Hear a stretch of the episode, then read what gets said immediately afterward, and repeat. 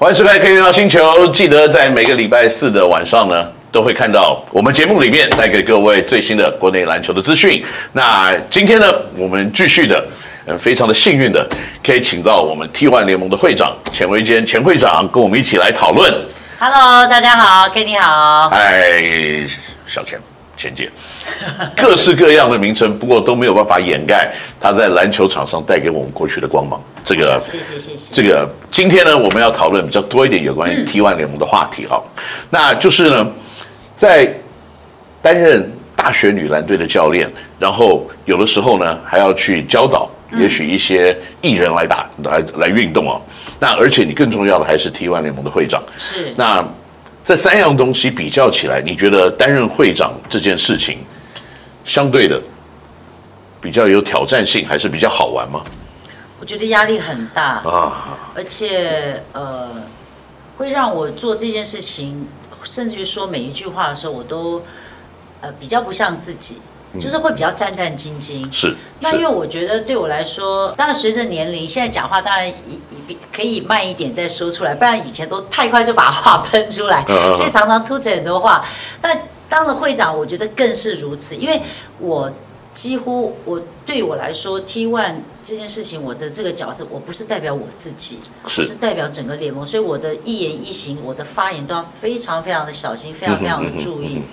我又非常信任专业，相信专业，所以我都会特别的告诉我的同仁说，我今天要去做什么事情，什有没有什么特别要我注意的事情，那我都会特别想一下，因为我觉得有的时候不小心都会可能。呃，造成对联盟的一个伤害，所以这么多的多重角色里头，我觉得最有压力跟其实最有挑战性的，其实是做会长啊，这必然的，因为其实一样都是管理者嘛。对，你当一个球队的教练，你可能只对你队上的所有的队职员来负责，是，但是你当会长的时候，你可能要对于所有球联盟里面所有的球员跟所有的教练跟球团来负责。这个是还是我们看得到，有一些很隐形的我们看不到，尤其现在透过网络这种流。流量，我们只看到数字，我们看不到人，对，看不到什么东西。你看到的时候，可能都已经这一句话已经打过来骂你了，这样子。对，可是你你不能说我看不到这个人，我不用管他也不行。嗯，你必须得去，可能透过他的这个文字，你必须得去检讨，去想，哎，这个是不是他只是攻击你，还是说，哎，这个是不是真的我们可以修正的，可以再进步的？所以这个有形无形的，这都变成是我们要去面对的一些部分。的确，特别是在这种竞争性的运动里面，嗯、你有输，你有赢，对，那你又有很多不同球团的支持者。嗯、当你有输赢的时候，你就有很多不同的意见跟想法了。真的，嗯、你知道，我记得哦，我不知道 Kenny。这个你你们是不是之前也是有过这样的一个经验？我记得哦，T1 联盟那时候，呃，他们五月份成立，然后我八月一号加入，然后十一月二十七号的时候我们开打，在去年的时候，就大家都好和乐。我就当时我记得我们要开赛前，我就跟大家讲，我说我们要享受此时此刻，因为开打之后开始有胜负，我才不相信你们还会这么和乐。果不其然，因为开始有竞争、比较、有输赢了。对，因为嗯，而且有的时候输赢不只是。是，就是啊，你赢了。对，有的时候，有的时候是面子，有的时候又是自尊心，有的时候就是一股、呃、一股气。所以呢，这个在这边提醒我们的观众朋友们呢，看篮球比赛，支持你的球队，你为了输赢而不高兴，这都是非常可以接受的。那你也可以去骂人，那但是呢，麻烦各位这个。不要骂的太过火。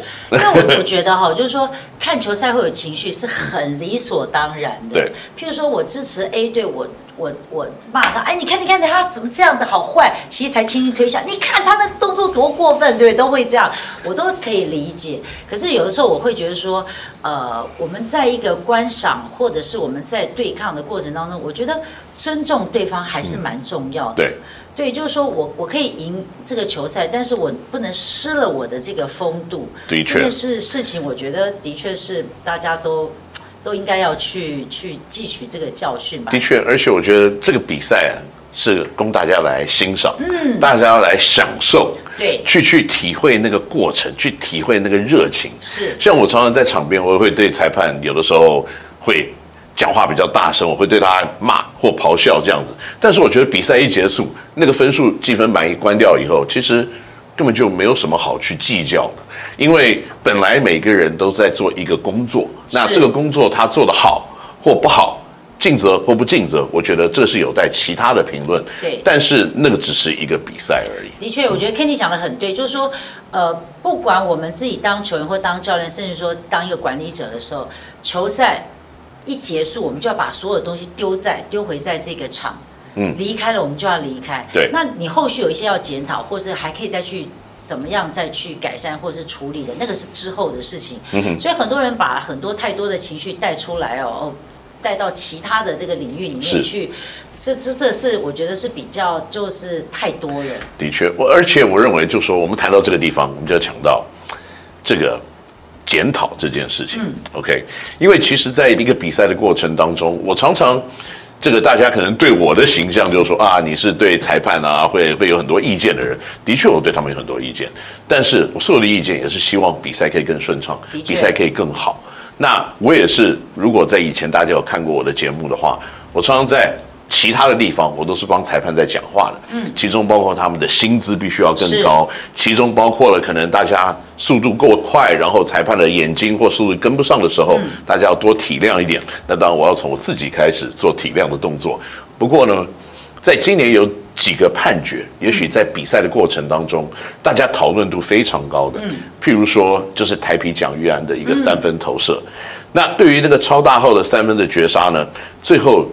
维持维持原判的一个状况，倩姐要不可以跟我们大家稍微来讨论一下或解释一下，为什么到后来这个会维持一个原判的结果呢？好，其实那场球赛因为是我们算是我们的开幕战，嗯、所以我本人就在现场，而且就在我眼前，因为我就在场边，所以那一切的一切的发生就在我的眼前。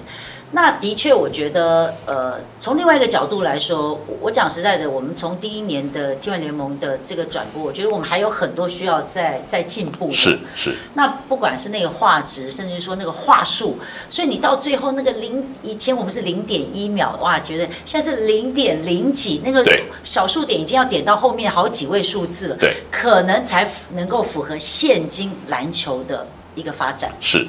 那尤其是最后。我们可能过去都没有机会碰到，那蒋玉安那个球离手的那个，几乎是让裁判几乎透过回放机制无法去确认说是不是在时间终了后才出手，是，所以他们维持原判。对，那我想说，所有的挑战就是当我没有办法非常明确的呃确认说他是不是呃。不确定性的话，那当然就是维持原判。对，因为我记得那个后来重播的一些角度，基本上从后面跟前面。那所以那个时间，就是球如果在那个角度，他有没有离开他的手，其实你是看不到的。是，因为他是这个样子，或者是这个样子。对对对。所以他没有这个角度的时候，你真的很难去判决。所以当然从这件事情，嗯，就是我们 T1 联盟可以再进步的一个部分。是，包含不管是角度，或者是更多机的来针对这样子的一个情况。是。